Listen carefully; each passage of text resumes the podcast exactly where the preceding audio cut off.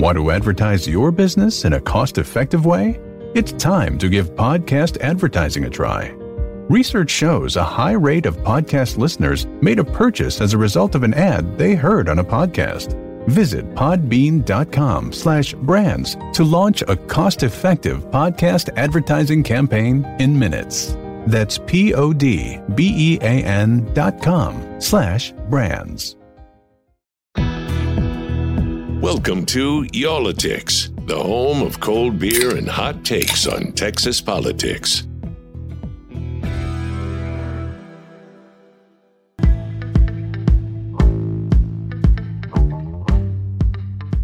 Hey again, everybody. Uh, thanks for uh, joining us for yet another week of Y'all-itics as we crack one open and uh, talk about uh, the events of the day. It, it, it, seems like there's been a lot of heavy news uh, lately. Uh, everything going on with Afghanistan and COVID, and just it, boy, it just it's just everywhere you look, it's just heavy stuff. And so, I've just decided, in light of that today, Jason, I'm going to have a Shiner Light Blonde. Just trying to keep it light today. At least, at least I can keep the beer light. My goodness, it's just like the headlines these days. You know, give us some relief. Yeah, no, no doubt. I'm having a, uh, a, revolver backyard bee. It's a uh, Kolsch style honey ale. It's a lighter beer as well too. Probably not as light as your Shiner, but this is uh, good stuff from Granbury. Of course, Blood and Honey is what uh, I think Revolver is best known for. Is that right? Isn't that right, guys? Blood and honey. I think so, but I, I like that that B one there too. Uh, yeah. And you know, I've I, am I'm, I'm doing a bottle again, and the reason that I uh, one more reason that I really appreciate Shiner. Last week I had an out of state beer, and I can't remember which one it was. And Miller uh, Lite, I think you had last week, wasn't it? no, I know it wasn't Miller Lite, and here's why: because I went to twist off the cap, and I think I shredded about four fingers. You know, usually with domestics you can do that, and I thought, gosh, have I just gotten less strong? Uh, but it was the bottle. It certainly couldn't have been me. And, yeah, and so I'm and, an apology. Shiner. Shiner is easy to peel off. Shiner does have a good uh, twist off, but an apology as well too. After uh, I mentioned the Seinfeld episode, uh, Taylor, our producer, said, "You've told that story like four times, dude. We've all heard the story. No one's seen the episode. You don't need to keep repeating it." So my apologies for continuing to uh, harp on about that episode. There, people do that with Seinfeld episodes, though. They're legendary. Um, so you know, this week we're tackling this again. It's like the issue that does not go away. Maybe your kids have been going back to school for a couple of weeks. Maybe your kids are just about to go back to school. Maybe you don't have kids and yet you're affected anyway uh, because we're talking about these local mask mandates here in Texas. Because as we all know, uh, the coronavirus is just surging once again. This Delta variant, uh, just absolutely nasty. We've been seeing the cases pile up. We've been seeing those ICU beds dwindle down as far as supply goes. And some of these localities have been taking matters into their own hands, and that includes school districts saying, hey, you know what? We need these kids to mask up. We need these teachers to mask up. Uh, but that is in direct defiance of Governor Abbott, who had put out an order, a governor's executive order, saying you can't do that at the local level. But it's it's the same thread, but a lot has changed since our last emergency uh, episode late last week. So this episode really is about what's happening legally. On Sunday, the uh, state supreme court made a decision. It wasn't a permanent decision. It wasn't ruling on uh, a ruling on the merits of the uh, cases that Dallas and Bexar counties uh, took.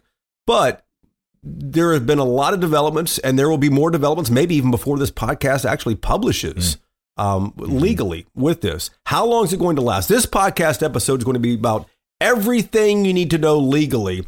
And it's explained by a guy we've had on before who is very good, brings it down to Wheeler's level so he can understand it. uh, he didn't go to law school. We all know we feel sorry for him. But uh, if Wheeler can get this one, we all can get it. Yeah, absolutely right. Though you know, I'm going to admit that uh, because this has been head spinning. I mean, every time you turn around, you know, just as people who report the news, it almost gets to the point where you have to draw a timeline for yourself right. so that you can remember where we've been, where we are, and where we're probably going to be tomorrow or maybe later tonight. And so it really helps to have somebody who just gets right down in there and knows exactly what this means and has at least an idea of what we might see because he's got sort of this legal crystal ball there. So, so let's get to our guest. It's it's Steve Vladeck, uh, V L A D E C K Vladeck, and he is at UT Austin. He has a, a huge resume. but I'll, I'll just go through uh, a, a, tad bit of it here. Jason, you know, talks is going to talk to him about this uh, here in a moment, but he, he's a Charles Allen Wright Chair in Federal Courts at University of Texas Law School in Austin. You, have probably seen him before on CNN. He is, uh, in fact, you know, that's where I saw him on CNN and said, "Hey, let's call the guy here and see if he'd talk to us." So he did that once before in a previous episode. So we have him on the line again right now. And uh, he, he's, you know, Steve, hey, before you get going, you're always gracious to at least take our call. But uh, we have a whole list of questions for you to lay this thing out. Professor, uh, thanks for being with us here. Uh, can you just walk us through what's going on here? Because I think a, a lot of parents, a lot of people uh, in Texas, just their heads are spinning right now. Oh boy, guys, we're in purgatory. Um, you know, if Dante were here, he'd find some tragic irony in all of this. Um, so, I mean, listen, it's not for nothing that this is exactly the kind of situation where you need clarity, um, and we're not getting it. And indeed, part of that is the fault of if I may say, you know, the, the state itself, the attorney general keeps putting out press releases misdescribing what's going on. So l- let me do my best to set the stage. Um, so, you know, Jason, you mentioned the governor's order, and that's the place to start, right? So there's what's called Executive Order GA 38, which Governor Abbott issued on July 29th, which, among other things, bans local mask mandates. Um, and indeed subjects anyone, any school district that imposes such a mandate to a penalty, to a thousand dollar fine. Um, that is one track of all of this, which is what is the status of the governor's executive order? And then, Jason, as you mentioned, there are a number of school districts, uh, Bexar County, Dallas County, uh, here, Travis County, the Austin ISD, that have issued their own mandates, um, which certainly seem to be in contravention of the governor's ban. It's important to keep these separate. Um, and so let's just talk for now about the governor's order. Um, so the governor's order was challenged in court by some of these school districts. Um, and there were rulings late last week um, in both Dallas and Bexar County, um, where where the trial judge, the lowest judge on the totem pole, issued what's called a temporary restraining order (TRO) that blocked for the moment the governor's order. And so, in those jurisdictions, in Bexar County and Dallas County, and then eventually in, in Travis County, um, there was this period of time where the governor's order itself was not in effect. Um, and so that didn't mean masks were automatically required. That mm-hmm. left those jurisdictions, those school districts, to impose mandates if they wanted to, um, right? That right. they could do so free of the governor's order. Um, okay. Late Sunday afternoon, the Texas Supreme Court um, issued a pair of rulings, one in the Dallas County case, one in the Bexar County case, where it issued what's called a stay. Um, this is not a final ruling. This is just freezing what the lower courts had done. Hmm. And so, in real world terms, the lower courts had put the governor's order on hold, right? The Texas Supreme Court is saying, we're freezing your hold. We're putting the governor's order back into effect hmm. in Dallas County, in Bexar County. Um, okay this is where things started going off the rails. So the attorney general put out a tweet and a statement saying that the Texas Supreme Court had ordered schools to discontinue mask mandates, that it had struck down. I, I, want to find the exact language, but that it was basically that school districts had been ordered by the Texas Supreme Court to do something. That's just not true. Um, right? All that happened last night was the Texas Supreme Court wiped away, for the moment, these two lower court rulings that had temporarily blocked the governor's order right? Nothing about the Dallas County mandate, nothing about the Bexar County mandate, nothing about the Austin ISD mandate were directly affected, were frozen, were affect, were, were, were blocked. And so now everything is back on, and so that's what you mean by purgatory, because there's there's there's no real direction.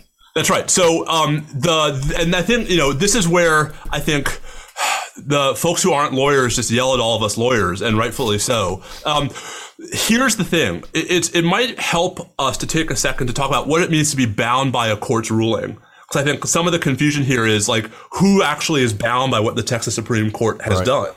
Um, so if I am the Austin School District, if I'm the Dallas County Schools, if I'm the Bexar County Schools, right, I have not been told by any court to not impose a mask mandate. Um, right? There is no order of a court that says my mask mandate is barred. Um, and so those school districts are free, at least for the moment, if they want to, to pursue whatever mandates they desire. Those mandates, guys, are in conflict with the governor's executive order, um, right? And so those school districts potentially face the penalty that the governor's order contemplates, a thousand dollar fine. Um, but that's not to say that the courts have directly told the school districts to stop doing what they're doing. That that's the daylight here. So, Steve, what? Tell me what. I, I got plenty of questions for you, man. But but tell us what what happens next in all this then, because it's it sounds like the since the Supreme Court stayed the lower court's uh, uh, decision, it goes back to that lower court, right?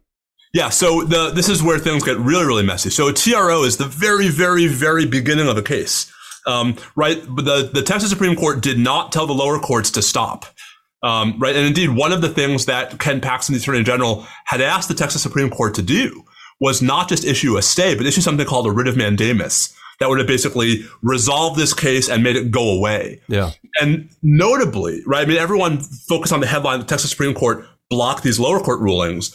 It's kind of telling that they did not go further, um, and that they did not actually tell the lower courts to rule for the governor on the merits, but actually let the lower courts continue to go forward with this process. So, What, you what, know, what did that tell you? What did that tell you, Steve? um, it tells me, well, it tells me that they're not hundred percent convinced, right? That at the end of the day, all these school districts are going to lose. Maybe ninety percent convinced, Jason. I mean, you know, a stay is still a pretty, you know, a high bar to meet if you're the governor. Um, but that this is not settled beyond peradventure. Um, and that maybe the Texas Supreme Court is trying to sort of let things play out a little bit more before it finally sort of, you know, puts its foot down. Um, Professor, yeah. you've actually argued cases before the Texas Supreme Court. It- you know, walk a layperson through this. How unusual is it for them to dip into this right away like this? So, you know, Jason, it's a great question. It's unusual in the abstract. Um, it's not unusual when it's the governor um, coming directly to them and asking for help.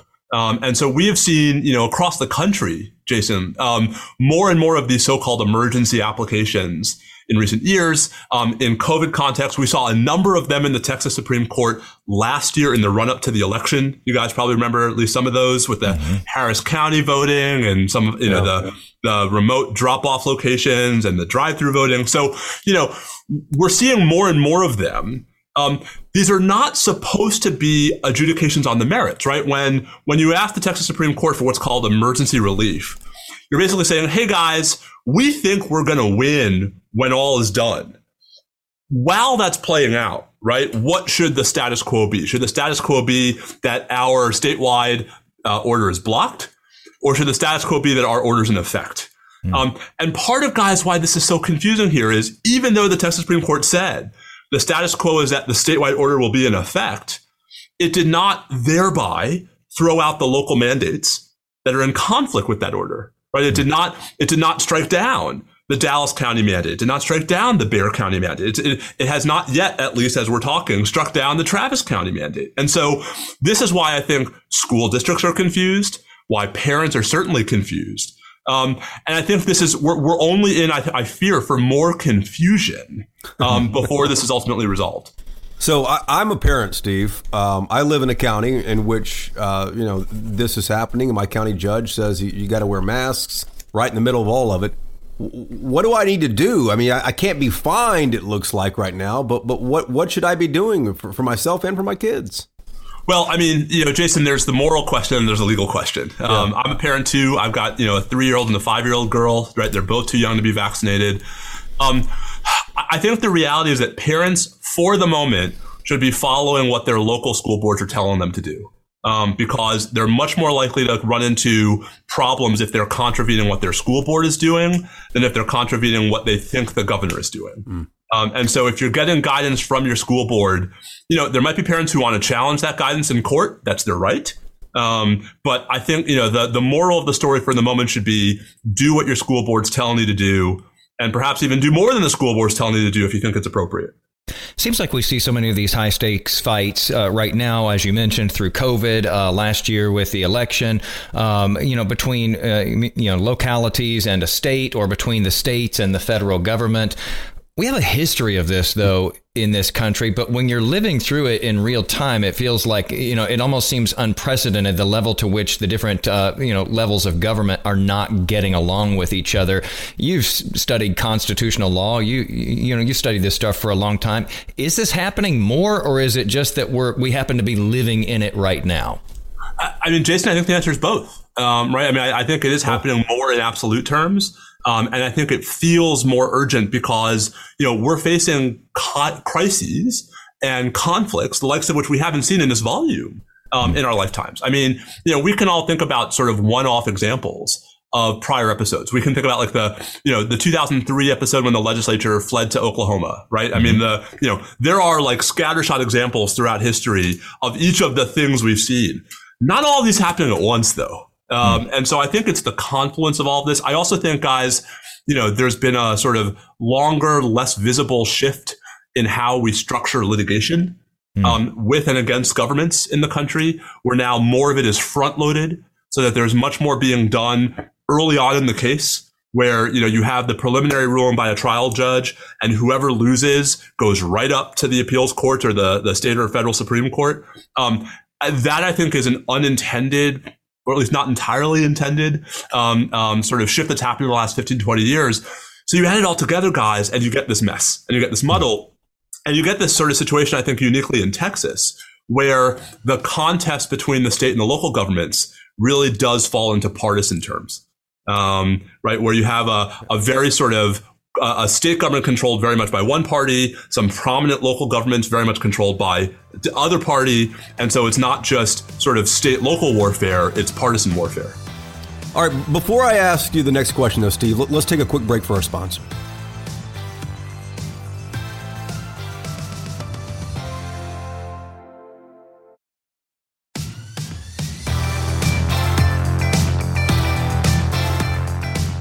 Steve, the same thing's playing out in Florida uh, for our listeners who might be uh, following that as well too, especially on cable news. But any chance the U.S. Supreme Court might get this? Will any of these cases, uh, you, know, be appealed that far? And, and what what does the makeup of the U.S. Supreme Court tell you about how it might decide if it even takes the case?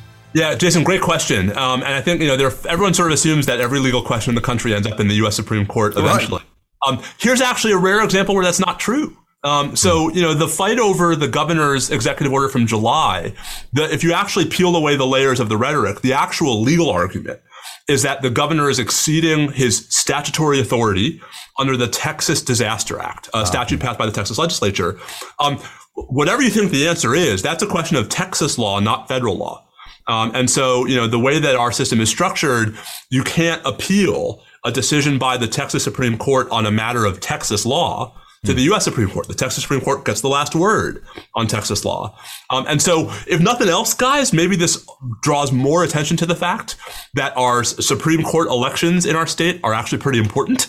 Um, mm. And that folks who just sort of instinctively tick the box at the ballot box when they're voting for Supreme Court justices, actually, these are folks who get the last word on some pretty significant questions that affect us a lot more directly than maybe we've appreciated in the past. That is an interesting point because yeah. I think a lot of people probably don't research uh, those seats uh, very much compared to you know what they do with let's say a, an office of governor. Um, uh, Professor, I'd like to read a fragment of one of your tweets um, about this Supreme Court, this Texas Supreme Court ruling, uh, uh, because it, it just stuck out at me. You only get so many characters on Twitter, and I noticed that you said in a pair of unsigned orders. Why did you highlight the fact that they were unsigned orders? How much significance does that have? Yeah, I mean, so uh, you know, I think there there are folks who read more into that than I intended. Um, oh. You know, most no, but Jason, I, it's important to explain what I mean. What I meant by that, right, is this is the norm we're seeing these days. It's the norm we're seeing from the Texas Supreme Court. It's the norm we're seeing from the U.S. Supreme Court. It's not that these orders have previously been signed right? Historically, orders are unsigned, opinions are signed. That's the distinction we've had. It's that more and more of these orders, which really used to be just doing anodyne procedural stuff, are having pretty significant substantive effects. Mm. Um, and so, you know, I've been pretty vocal, at least with regard to the U.S. Supreme Court, that when these orders are having such dramatic substantive effects, it would be better not just for them to be signed, but for them to be accompanied with rationale um, and with some explanation for why these orders are being granted. So, you know, for example, we don't know why the Texas Supreme Court did what it did on Sunday. We don't know if they did it because they're absolutely sure the governor's going to win on the merits or because they think it's a close case, but the equities, the sort of the balance of considerations tilt in his favor. You know, so I guess Jason, when I say unsigned, I guess it's unsigned and unexplained. Mm-hmm. Um, and that's the norm historically for orders. I just think that orders are doing more and more in our legal system today than they have historically, which is why I'd like to see more attribution and more analysis. So if I were a justice and I was, you know, let's say if I were going to make a ruling on something that I knew was going to be controversial or maybe very unpopular with a lot of people, my best way to kind of get out of having to deal with a lot of blowback would be to make it an unsigned order. Is that right? I mean, I, you know that, that, I think Jason, that's descriptively that's accurate. I, I'm, I'm loath to impute that kind of intent. Yeah, I don't want to. I, I, don't want to you know put that intent out there. I'm just curious. Yeah. Uh, just as a layperson, when I saw that, I was like, what does that mean? Well, you, but, know, you know, but, I, and, I, know it means something. I think we see this with the U.S. Supreme Court, right? Where you know there have been some pretty. Um, uh, look at the fight that's still ongoing right now over the CDC's eviction moratorium. Mm. Yeah. Um, right, there was a pretty big ruling from the court at the end of June where the court refused to put the sort of then expiring first round of the eviction moratorium on hold, mm-hmm. and where four of the justices signaled their dissent but didn't explain why. And you know, Justice Brett Kavanaugh was the only justice who wrote anything, and he wrote a single paragraph saying, you know, I have problems with the moratorium, but I'm going to leave it in place for now. Um, mm. I just think that as these orders are doing more and more work, Jason, it would be better for all of us for, you know, school board officials, right? For parents, for lower court judges, if these courts took the time to explain themselves, because part of the mess we're in, part of why I started off by saying this is purgatory, is because there's a whole lot of tea leaf reading going on. Mm. And it shouldn't surprise us that perfectly reasonable people can read the same tea leaves differently. Um, mm. A lot harder when you've got a lengthy opinion setting out the rationale. Love it or hate it, at least now you know what you're dealing with. Yeah, that's a good mm. point because uh, what Monday afternoon, the uh, county judge in Dallas County, Clay Jenkins, simply amended his order to remove the fines, but left the mask mandate in place. And I, think that you you point this out on Twitter as well too. Hey, for our listener out there, just Steve underscore Vladeck V L A D E C K is where we go for our legal opinions. Uh, but the, the, I think your most recent one. No, it's great, man.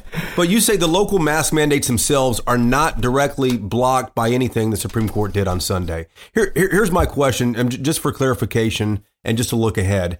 How soon might any of these trial courts get these cases back and schedule a hearing and have everyone back in? I mean, Jason, my sense is there were hearings today um, right on Monday as as you as we're all talking. Um, certainly, it'll be the early part of this week. I mean, everyone understands the urgency here. You know, I here in Austin, I think school starts on Tuesday or Wednesday. Um, mm-hmm. You think I would know this since my daughter's starting kindergarten? Um, You're talking right? to us so, all the time, man. Um, so, so you know, we're. I mean, everyone understands that this is this is time is of the essence here. Um, but I think the reality is that you know, by the time we're done, my best guess is that you know the state's going to win these cases, um, and that local mask mandates are not going to survive.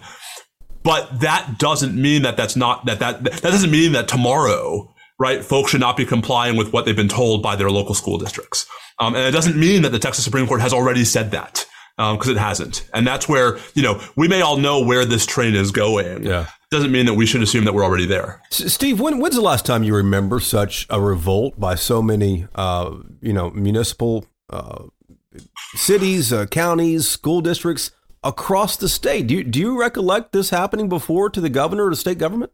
Not on this level, Jason. And and I think you know that is in part a sign of the times, um, and I think it's also a, in part a sign of just how divided we are on what, frankly, guys ought not to be a divisive topic. Right. right. Um, and you know, I, everyone's going to have their strongly held beliefs about what the right answers are here. I just think it is part of what we're seeing manifest itself in these cases and this confusion is what gets lost in this divisiveness, right? Is, is the harm this divisiveness creates, which is uncertainty and potentially chaos. Um, and, you know, that's in no one's interests, I think, at the end of the day. I, I, sure don't want to complicate this further because you know you've already told us that you know somebody cannot you know appeal this state supreme court ruling to the U.S. Supreme Court. Is there a chance, though, that there is a district out there that could find a way to make this a federal issue and go to a federal court with it? Maybe. Um, but that's, you know, you'd have to argue, Jason, if you're going to go that far, that the governor's um, uh, ban um, is interfering with some federal mm. right. Mm. and, you know, I, for one, can think of a federal right. I mean, there are, I think, you know, there, there are arguments in favor of federal rights to not to education in the abstract, but to particular kinds of education, to access to education and the like. Um, those are not arguments that have traditionally fared well with conservative judges. And mm-hmm. so, yes, is it possible that one of these school districts marches into federal court? Absolutely. Could they possibly even get a federal district court to agree with them? Sure. But, you know, let's remember that the federal appeals court for Texas is the U.S. Court of Appeals for the Fifth Circuit, one of the most conservative appellate courts in the country. So, mm-hmm. you know, that's why whatever I think the right answer should be, the reality is I suspect the governor's going to win when all of this is over. Um, and, you know, maybe that's, folks might look at that and say, well, then why are these school districts doing what they're doing? Um, and I think the answer is because there are folks who believe that, you know, they need to exhaust every single possible legal avenue before conceding defeat because they think the governor's policy on this is so wrongheaded. Um, folks might disagree about that, but that's, that's the way our legal system works, right? That opportunity is available to them. Now, you say that you expect that the governor will win when this is all over with. How long before this is all over with, just in your estimation, if you had to spitball it? A couple weeks. Hmm. Um, you know, I mean, I think I think the reality. So, so back to how litigation works, right? So, what was happening over the weekend is we have these lawsuits in Dallas County and Bexar County, and now in Travis County, where you have um, school districts and local governments challenging the governor's executive order. Um, the Texas Supreme Court has temporarily blocked the lower court rulings. It has not yet ruled itself. Once the Texas Supreme Court rules on the merits of these challenges, once the Texas Supreme Court says it was or was not, and I suspect was, within the governor's statutory authority under the Texas Disaster Act to issue the July ban, right? Um, at that point, the writing will effectively be on the wall, right? And at that point, I think it would probably not be um, a long-term strategic uh, uh, good, right, for school districts to continue to press it. Now, guys, there might be school districts out there that say, fine, right, we accept that the governor's ban is in place. The governor's ban says we have to pay $1,000 for violating the ban. So, you know, we're going to violate the ban and pay the fine. Yeah. Um, so, Steve, I, I, didn't go to law school, obviously, because I'm asking you all these questions that are probably pretty boneheaded here. But it, it, explain this last thing, piggybacking off of what Jason said, too if the case is going back to these trial courts in Dallas and Bexar counties, what's the and separately the Supreme Court's going to to rule on the merits uh, at, at some point in the future too, based on what the trial courts reconsider. That's right. So, so what happens now is the trial courts are free to rule on what's called the application for preliminary injunction. That's the next procedural step. Uh-huh. And if we assume that the trial courts are going to grant preliminary injunctions, then the state can go back and say, well, we want to appeal that. Um, and so it's through that mechanism okay. that the merits, that the underlying validity of the governor's order can get back to the Texas Supreme Court and probably, Jason, pretty quickly at that. Hmm. Um, and so that's why I think we're looking at, you know, no more than a couple of weeks on this. Um, but again, I mean, I want to sort of underscore the, the, the last point I made. Just because the courts say that the order is valid right, does not mean that we'll see no local mask mandates. It just means that there might be school districts that say, we're going to intentionally violate the order and pay the fine. Mm. I think I was paying good attention when I was in school and learning about Texas government, and I think that I remember it being said that we have a you know, relatively quote unquote weak uh, governor as a position, and that the lieutenant governor really holds a lot more power in this state. I'm curious if the governor ends up winning this battle in the courts, does this make him more powerful? Does this make local officials less powerful? Or is it just a matter of they always had these powers or didn't have these powers, but we're just sort of writing it out? Yeah, I mean, what what a neat and, and neat and, and messy question. I mean, I think the short answer, Jason, is um, disaster statutes um, tend to be a unique bucket of questions about the separation of powers within the state government. Um, and so what I mean by that is, you know, I don't know that we could take away broader lessons from this dispute about the governor's powers vis-a-vis everybody else. I think if, if, if the governor prevails on these cases, that's going to reinforce the notion that under the Disaster Act, mm. he has remarkably broad power, um, mm. perhaps broader than we ever thought he did. um, to act not just against local governments, local school boards, right, but to act in ways that we might not actually think are helping to suppress the disaster. That might even be exacerbating the disaster. Um, mm. And so I think, you know, to me, Jason, this is a referendum on the governor's emergency powers as delegated to him by the legislature, which of course the legislature could always claw back. Which, which is the irony in this, because at the beginning of January, all these conservative lawmakers across the state were going to Austin, and one of the things they wanted to do was curtail the governor's powers during a disaster. And, and indeed, Jason, that and as you guys know, that was a response um, exactly. to perceptions that the governor had abused his power under the Disaster Act, right? With, with in expanding election access. Yeah, last year, yeah. and that's why and that's why the governor has two candidates who are running to the right of him uh, in the Republican primary to try to remove him from office. Um, and so I guess all this is just a long way of saying um, that that political memories are short. Um, and yeah. that and that you know what was as recently as January a concern that the governor was abusing the Disaster Act in ways that were bad for um, Republicans um, has now become um, sort of strong views that he is actually uh, ex- uh, expansively embracing the Disaster Act in a way that is good for Republicans. Mm. if, if there's a moral to this story, guys, I think the moral of the story is it might be better off institutionally if the legislature, especially our part-time legislature were to put a little more details into the Disaster mm-hmm. Act. Um, mm-hmm. to, so, you know, so that even if we're okay with this one, but not that one, there are more clear constraints for the future. Um, but that's where this fight is legally, even if the optics are very different. The fight is over just how much authority has the legislature left the governor to deal with, quote, a disaster, unquote, um, including in this case, a disaster that at least his critics would say he's only making worse. Hmm. You actually, stuff, yeah, you summed it up great here, man. Uh, I, I want to. Go I ahead. ask you one more thing before we let you go. Uh, you've you, you got classes uh, fall of 2021, and just kind of on a more personal note, how are you how are you feeling? I know that last year was a really odd year uh, for you and every other educator out there. How are you feeling going into this? Um, I, I know you're worried about your kids going to school, but how are you feeling personally there at the university?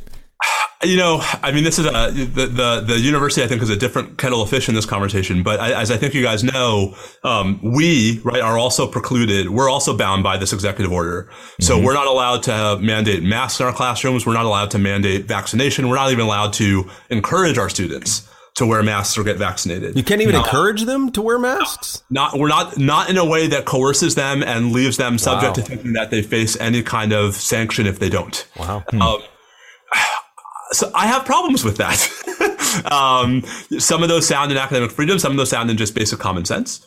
Um, but you know, my job is to do my job, um, and so I'm going to do my best to try to in, to try to create a climate in my classroom that is conducive to all viewpoints, while trying to encourage folks to think not just about themselves but everybody else.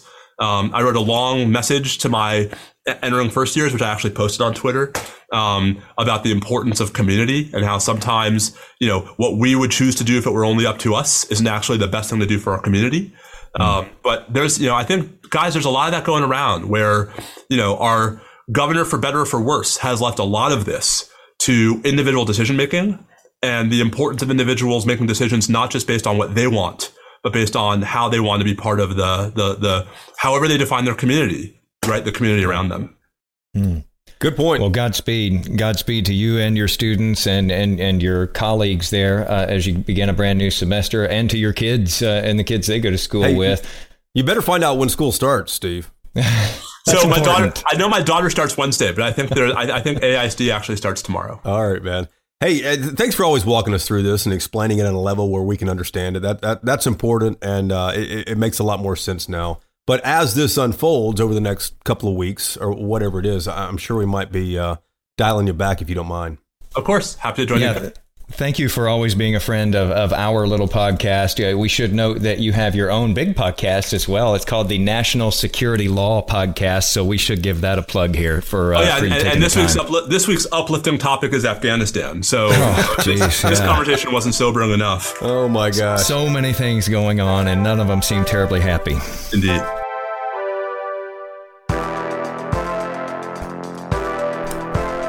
You know what I like about Professor Vladeck? I call him Steve, like we're first name basis here. But you know what I like about him? He, he really boils it down to where I get it. And Yeah. you know, I was teasing you early in the podcast about uh, you know putting it on your level, but I, hey, I've got to be. Oh no, you're not teasing at all. You're not teasing at all because honestly, you look at these different, you know, court opinions that come down, and Right. You know, you reread the same sentence like 30 times to make sure that you've got this right, and uh, And it's in I- legalese, and you don't know Oh, what, what it's saying. Uh, yeah, absolutely, man. And, and there's it, so it- much it going does on. help to have somebody who sifts through all of that though and and you know it's interesting though jason it's not just it's not just you and it's not just me uh, even some of these you know officials at the local level you know i think that they they they study this like wait what does this mean like Right. does is this order telling me that i can't is it still kind of allowing me to so there's there's a lot of parsing that's going on here uh, but you know, I found uh, it interesting that you know Steve, as you call him, I call him Professor Vladeck because you know he knows a lot more than I do about this stuff. Um, I, I, did think it's interesting that he thinks that this is all going to shake out in a matter of weeks. So, you know, I think we're used to these things becoming just, you know, entrenched in the courts and so forth. But the Supreme Court has really pushed this along here in Texas. Uh, so it's interesting that we may get to some sort of final solution here in the next couple of weeks. And then I wonder what comes out of that you know, because we know that some of these districts have been considering maybe starting a virtual option, which the state Right. has already said it's not going to fund. And so these districts would have to take on that burden. Some of them have already agreed to do that and spend millions and millions and millions of dollars to add a virtual option because a lot of parents out there are going to say, if you don't have a mask mandate, I don't want my kid in school. So there's going to be another shoe to drop there. And, and the way Professor Vladeck put it too, no matter which side you fall on, this just shows the importance of electing Supreme Court justices or judges at the trial level as well too. People get all wrapped up in R's or D's, and they decide they're going to vote for so and so because he's, a you know, an R or D. At the end of the day, these Supreme Court justices are are on one side or the other, technically, even mm-hmm. though some people say they should not be. But this shows if they're going to have the final word, why it's important to make sure you know who you're electing. Make sure you go all the way down the ballot where so many of these judicial offices are. And make Mhm. sure you, you you elect someone that, that you think will uphold what you believe in. Yeah, when is the last time that you really did a lot of homework Yeah, right. on the, the, the judge seats uh, when you get to the ballot? When's you know how many times have you gotten to that part of the ballot and thought, how many of these are there that I'm not going to recognize any of the names on? Uh, how many times have you skipped those? Uh, this is where it matters, uh, Yeah. depending on how you feel about uh, these different decisions. So, yeah, there is some education to be had in there from the professor today, or as Jason calls him, Steve. Steve, I call you Just Wheeler Steve. as well too. My wife laughs at me because I say Wheeler. Evidently, I say. I don't have a law degree though, and I don't teach uh, really, really smart Right. people at the University of Texas either. We're, so we're lucky to do this that from me. podcast as well too. We're, we're just lucky to do the podcast here. But you know, what? I- if if Professor Vladeck can can lay out all this legal stuff so eloquently and, and you know make us understand it, imagine how he tackles the Afghanistan issue right hmm. now. And that's something that, for whatever reason, has just gotten you know really polarized. But hey, that's another podcast. That's his podcast this week, not ours. So, regardless, we always appreciate you downloading us and subscribing to us. Thank you so much. If you haven't subscribed, make sure you hit that subscription button, like us, and uh, leave us a, a rating too, if you don't mind. Let, let- let us know what you think about uh, our podcast, our, our little old podcast here in Texas, the unofficial podcast of Texas. So for Jason Wheeler and Taylor Lumsden, Michael McCardle, our two producers, we appreciate you listening and we'll see you next week.